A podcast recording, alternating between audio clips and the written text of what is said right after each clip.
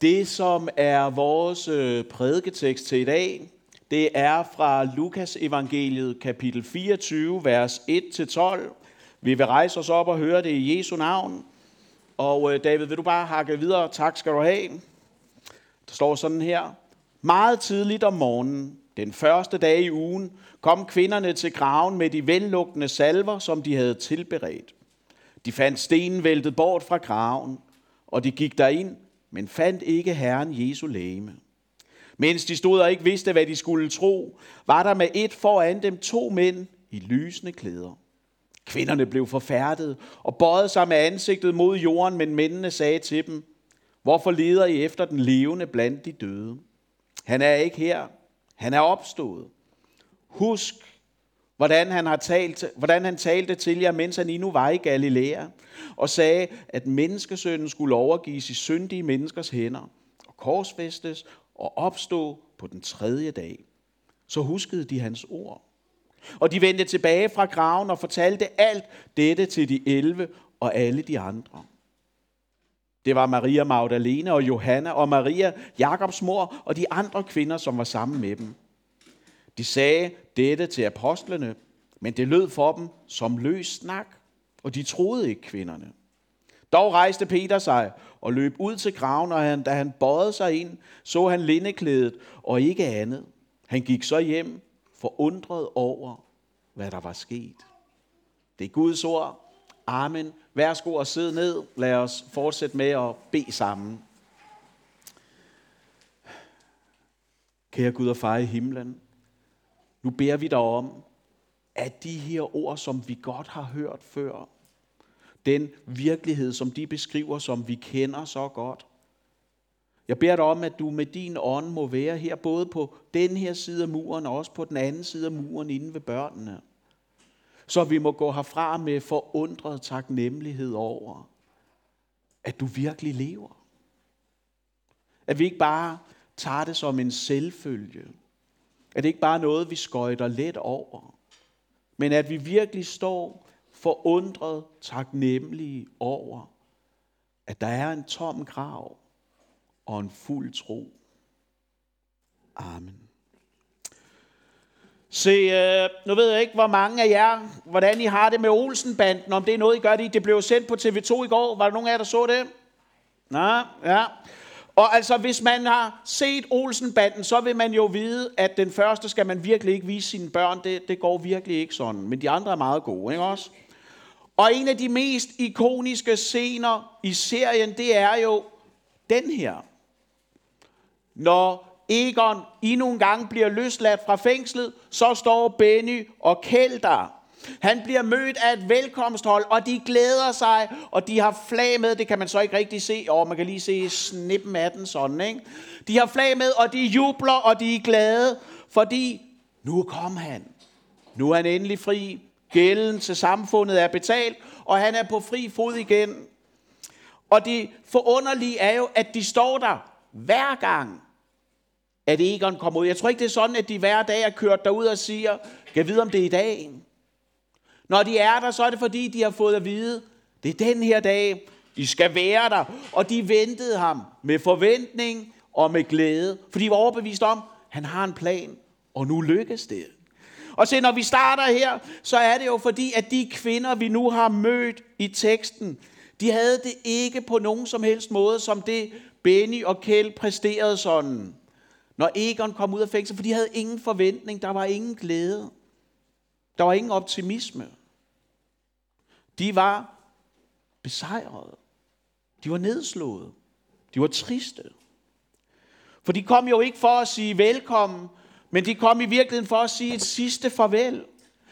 De havde godt hørt, hvad Jesus havde sagt, at det her ikke skulle være enden, og de havde hørt om, de havde måske endda set, at Jesus havde oprejst andre, der var døde, men de var overbevist om, at nu havde dødens kæber lukket sig uigenkaldeligt fast om Jesus. Og alt håb var ude. Alt håb var død. De havde godt hørt, hvad han havde sagt, men de havde ikke troet det.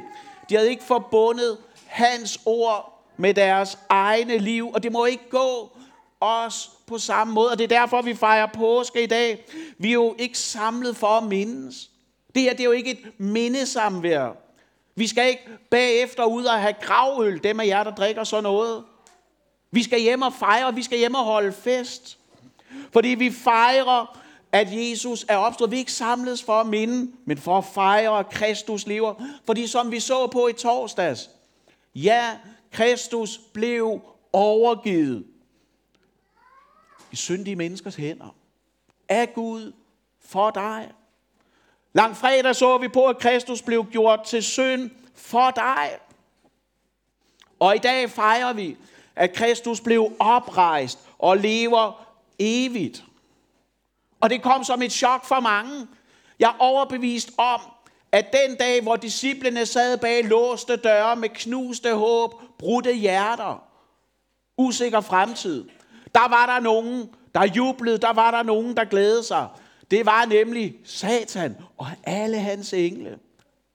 Og de jublede og troede, at alt var godt, og det har jeg fundet en lille film af, der kan demonstrere på fin vis. Det er, øh, det er noget, som... Øh, ja, man skal lige følge lidt med sådan, ikke også? Men øh, jeg håber, I forstår pointen.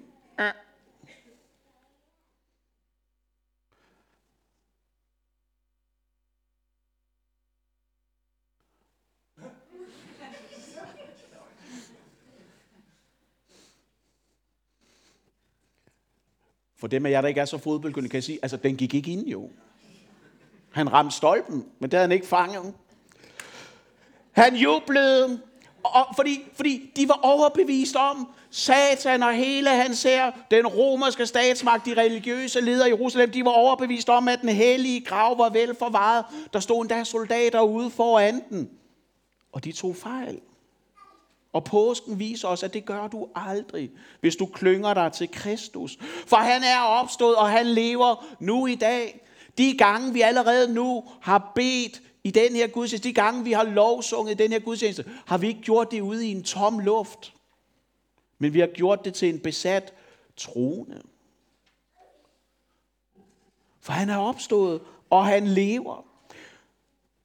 Og det er, hvad vi skal fokusere på i dag. Vi skal se noget på, hvad er det egentlig, det betyder, at Kristus er opstået. Men inden vi kommer til det, så bare lige en kort opsummering fra i fredag, sådan at vi får sat scenen for vores tekst. Og altså den bibelske kontekst, det er jo, at Jesus døde sidst på eftermiddagen, fredag. Han udåndede, og han blev i al hast begravet i en hule tæt ved Josef af Arimatheas grav. Og øh, vi ved fra Johannes, at de salvede ham med godt 100 pund. Altså 50 kilo, hvis jeg har regnet efter. Jeg er jo sproglig, så der er stor fare for, at jeg ikke regner rigtigt. Han var, blevet, han, han var sådan blevet lagt, øh, altså 100 pund havde de lagt på ham, og kvinderne tænkte, det er ikke nok. Der skal mere til sådan, ikke også? Og derfor så ville de gå ud til graven søndag morgen for at fuldføre arbejdet, for at gøre det færdigt, som man ikke nåede fredag aften. Det er den bibelske kontekst, vores kontekst. Og jeg ved godt, det er ikke alle jer, der er her nu, der var her i fredags. Men i fredags, der lavede vi et lille eksperiment, som jeg også har lavet med mine konfirmander. Fordi vi tog nemlig i fredags den her lille sten. Alle fik en sten, da de kom. Og så, så bekendte vi vores synd over den, lagde vores skam og synd ind i den. Og så lagde vi den ved korset herop, og nu har jeg flyttet øh, hvad hedder sådan noget, bæret, fadet. Nu står det over ved korset derovre. Som en påmindelse om, og det er pointen, vi kan godt huske tilgivet synd. Guds tilgivelse renser ikke din hukommelse, og det er helt ok. Fordi det, der var pointen, det er jo, den synd, du har bekendt, hvis du har lagt den ved korset, så har du den ikke mere. Det kan godt være, at du husker den.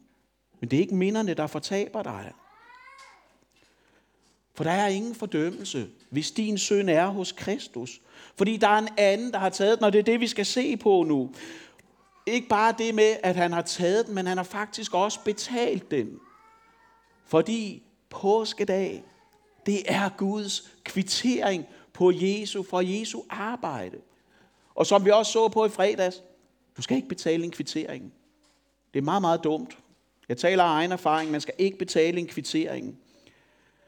Fordi Jesus han har taget din regning, og han har betalt den.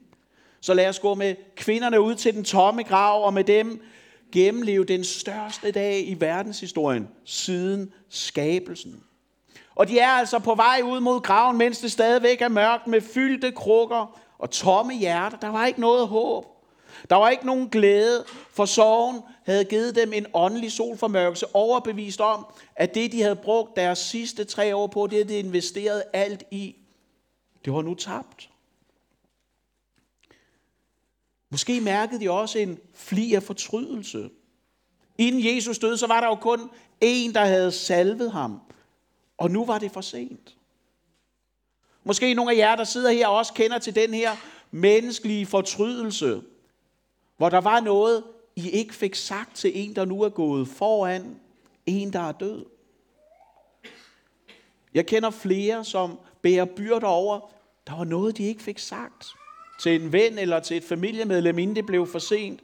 Og måske kvinderne har en smule af det, vi ved det ikke. Men vi ved, at de kommer frem, så finder de graven tom, og de er helt rundt på gulvet.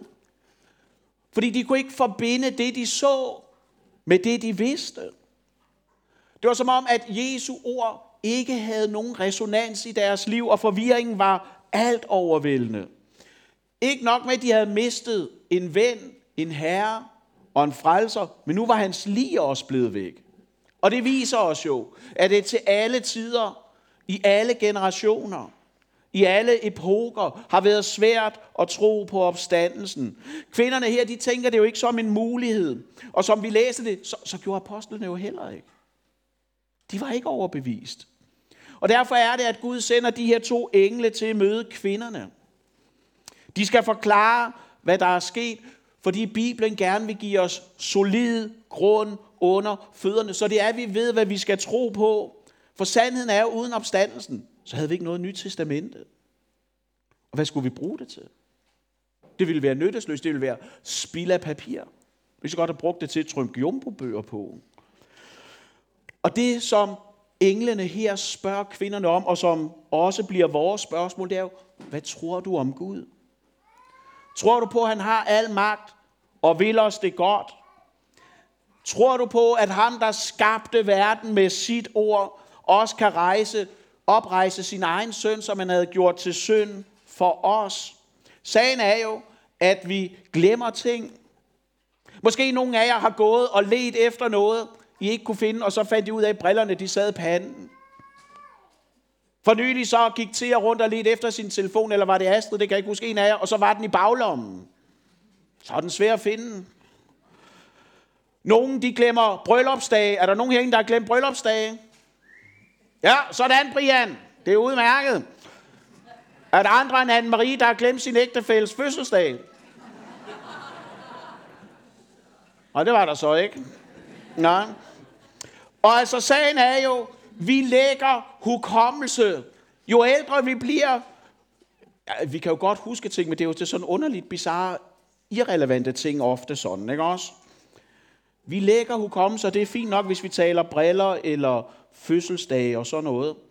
Men hvis vi glemmer Herrens velgærninger, hvis vi glemmer, hvad Herren har gjort, hvis vi mister forundringen og taknemmeligheden over det, så kan vi miste vores orienteringssans. Vi kan blive forvirret, og vi kan blive opslugt af den her verdens glæder.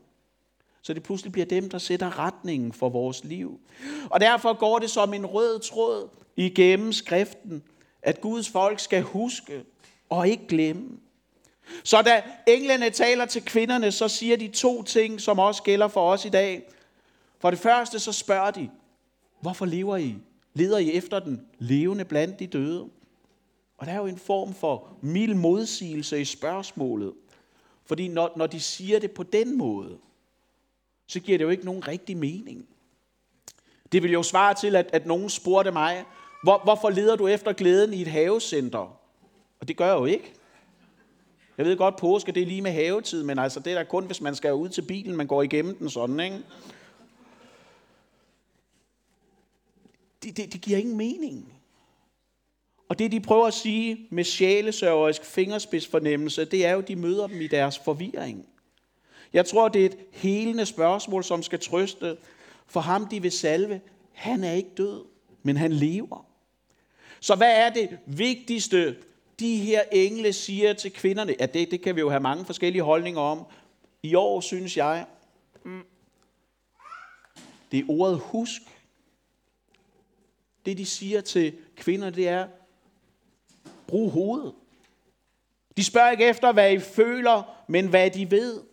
For ja, det er forvirrende, det er uoverskueligt, men de er jo ikke efterladt sporløse. Jesus havde talt til dem. Han havde fortalt, hvad der ville ske.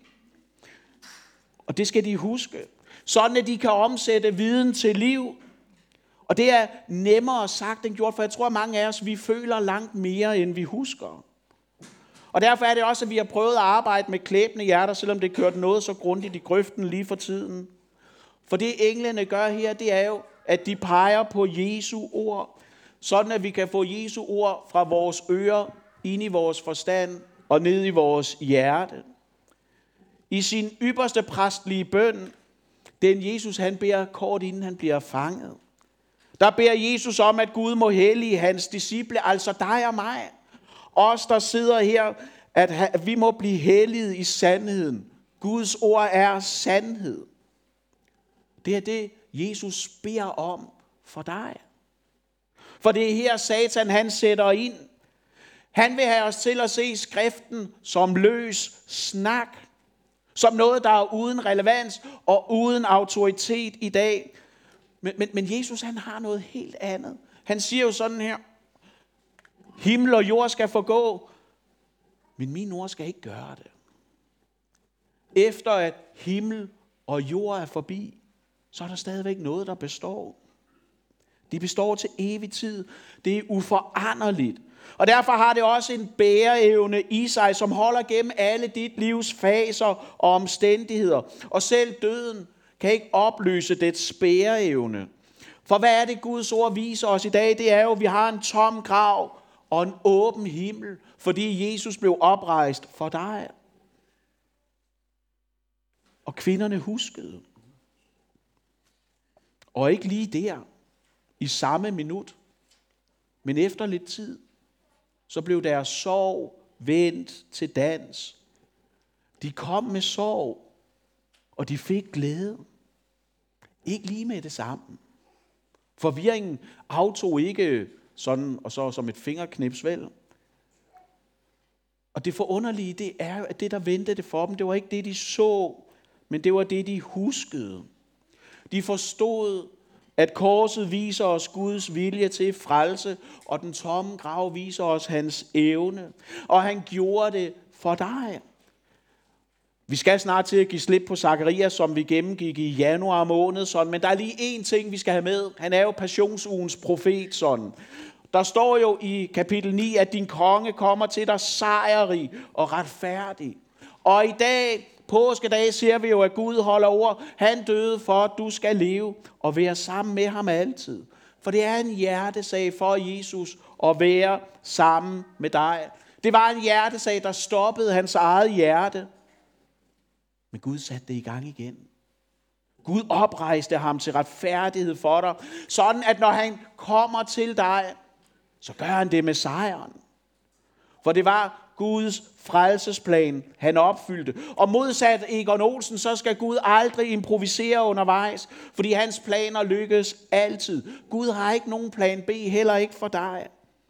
Så nu ved vi, at Jesus han er opstået. Han er ikke i graven. Men hvor er han så? Det er det næste, vi skal se på. For det handler om, at da Jesus han var oprejst, så gik han ud. Stenen var rullet til side. Han kunne nok godt have kommet ud alligevel. Men han gik ud for at møde sine disciple. Den opstandende Jesus. Prøv at høre. Han drog ikke skuffet videre. Men han mødtes med alle dem, han elskede. Han mødtes med dem for at give dem liv, tilgivelse, håb, forsikring og en mission. Fordi uden opstandelsen, så er vores tro helt tom. Men det er graven, der var tom, og dermed er vores tro ikke tom, men den er sand. Og det betyder, at ingen her længere er i deres synd, men fri for dem, fordi Gud oprejste Jesus til retfærdighed. For han tog din synd. Han tog det hele. Og så betalte han. Og det betyder, at når du tror på Kristus, så har du en fuld tro, en tom grav, et taknemmeligt hjerte og et evigt liv. Fordi sandheden er jo, det påskemorgen viser os, når Kristus opstod, så er der også en opstandelse til mig. Til evigt liv, hvis jeg er skjult i Kristus. For som vi læste lige før, som Charlotte læste, Jesus er jo ikke opstået som den eneste, men som den første af mange. En dag så skal vi følge ham ud af graven. Vi, der lever nu, vi kender alt for meget og alt for godt til udsigtsløse prognoser. Vi kender til fyldte grave og sorgfulde hjerter. Men der kommer en dag, hvor det skal ændres. For der kommer en dag, hvor vores grave skal være tomme, og vores hjerter fyldte af glæde, fordi vi ser Kristus. Fordi vi ser det slagtede lam på tronen. I dag, der sidder Jesus ved Guds højre hånd, der er vi lige bekendt i trosbekendelsen. Og der, der sidder han ikke bare og triller tommelfingre. Han sidder ikke bare og prøver at få tiden til at gå. Men han går i forbøn for dig med sine navlemærkede hænder. Og det betyder jo, at når du beder, forlad os vores skyld, så beder du til ham med mærkerne i hænderne. Til ham, der betalte for dig ved at navle dit gældsbrev til korset. Det er ikke tom snak, men det er evangeliets evige gyldige sandhed. Påskedag, der lappede Gud ikke Jesus sammen, men han oprejste ham for dig. Og derfor er mærkerne der stadigvæk til en evig forsikring om, gælden er betalt. Påskedag er din guddommelige kvittering. Synden er sonet, og du kan ikke viske dem ud. Som vi så på de sidste par dage også, tiden lærer ikke alle sorg. Det tror jeg, vi har mange erfaringer af herinde. Der er mange af os, der har gjort os en smertelig erfaring med. Tiden lærer ikke alle sorg, men der er sorg, der lærer til alle tider. For som Esajas allerede profeterede 700 år før Jesus blev født, det var ved hans sorg, vi blev helbredt. Uden opstandelsen, så vil vi stadigvæk være i vores synder. Men, men, men jeg vil gerne, I skal forstå, de er væk. De er over ved korset. Og det kan godt være, at du ikke var her i fredags. Det kan godt være, at du har brug for, når gudstjenesten er færdig, gå ud og tage en sten. Læg den i din hånd, mærke vægten af det, put din anden hånd over og bekende din søn, og læg din skam i den sten, så gør det, og læg det ved korset. Det, at du gør det, det betyder ikke, at du glemmer det, du lige har sagt. Men det giver dig en forsikring om, at det, du har lagt der, bærer du ikke med videre. Nu er der en anden, der har vægten af det. De er væk. Synden er ikke opløst, men den er lagt på en anden. Jesus han tog den og betalte fuld pris for dig, så du ikke længere er i din synd, men i ham, i Kristus. For at være i Kristus, det er at være fri for sin synd. Et af de bedste udtryk, vi har i Bibelen, når det handler om påskemorgens effekt. Der kender vi fra 1. Korintherbrev 15 sådan, at døden er opslugt. Død, hvor er din sejr? Død, hvor er din brød? Men der er et endnu bedre ord fra Paulus. Hvis det så virkede. Han til intet gjorde døden. Det var det, der skete. Det var ikke bare sådan, at efter en lang, hård kamp, så var det en voldelig actionfilm. Så vandt helten til sidst. Den blev fuldstændig pulveriseret. Tilintetgjort. Opløst. Det mærker vi ikke fuldt endnu, fordi vi bærer forgængeligheden i os. Men vi har en tom krav og en levende frelser. Det, som allerede er sket, det er det, der skal nære vores forventninger til fremtiden. Og det betyder jo, hvis jeg nu skal gøre det helt konkret, dårligt selvværd, det er ikke evigt. Mobning er ikke evigt. Følelsen af at være udenfor er ikke evig. Krig og sygdom er ikke evigt. Ødelagte relationer er ikke evigt. Fysiske og psykiske sygdomme og økonomiske udfordringer, det er ikke evigt. For der er sorg, der lærer til alle tider. Og det er her, vi lander. For opstandelsen viser os jo, at korset var ikke et nederlag, men en sejr. Så det Jesus har gjort, det bliver aldrig fortid for den troende. Jeg læste den anden dag på BT om en mand, der havde vundet i lotto og købte en ring til konen. Og så stod der nederst sådan i den der artikel, sandsynligheden for at vinde i lotto, den er 1 til 8,5 millioner cirka. Det er de odds, du er op imod. Så det er, det er usandsynligt få, der vinder. Og jeg ved godt, at vi alle sammen tænker, om oh, det kunne jo være mig, og så spiller man alligevel sådan, ikke? Oddsene for at overleve opstandelsen sammen med Jesus er en til en. For det handler ikke om held. Påskedag handler ikke om held, men om selv opoffrende kærlighed, der blev gjort levende. Påskedag, det er troens sejr, fordi Gud oprejste Jesus, som kommer til dig, sejrig retfærdig, for at være det for dig, som han er for Gud. Hvad er Jesus for Gud for dig? Et fuldkomment offer. Det, der var nok. Det, som ikke mangler noget. Jeg aner ikke, om vi, der lever i dag, når evigheden engang begynder, om vi stadigvæk vil være nogle af dem, kirkehistorierne vil sige, vi lever i oldkirken. Eller om Jesus snart kommer igen. Det ved jeg ikke. Men jeg ved én ting. Ligesom Jesu grav var tom, så skal vores også blive det. For vores borgerskab, det er i himlene. Vi er købt med Jesu blod. Han sparede ham ikke, men gav ham hen for dig, for at du skal leve evigt. På korset, der lagde Jesus ikke bare ud for dig, men han betalte alt. På korset blev Jesus gjort til synd for os, som Gud måtte dømme, for at vi ved troen kan blive det, som Gud ikke kan dømme. For når vores synd er ved korset, så er vi rene og retfærdige. Så når vi fejrer nadver lige om lidt, så kommer modtage det fuldbragte.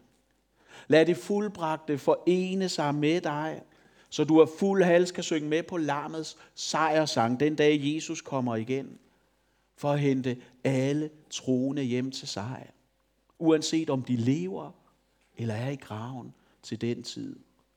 For som han opstod, skal vi også en dag gøre det. Lad os bede sammen. Kære Jesus, tak fordi, at du lever. Tak fordi vi ikke beder op i en tom himmel, men en besat trone. Tak fordi påskedag er den guddommelige kvittering for alt det, du har gjort. Hjælp os til, her at tage imod det med forundret taknemmelighed. Lad det aldrig blive trivielt. Og jeg beder dig om her, at vi aldrig må glemme det. Jesus, du siger, der, der er så mange ting, vi glemmer. Og for det meste gør det ikke noget. Men jeg beder dig om, at det her, at du må skrive det på vores hjerte, så det aldrig viskes ud. Amen.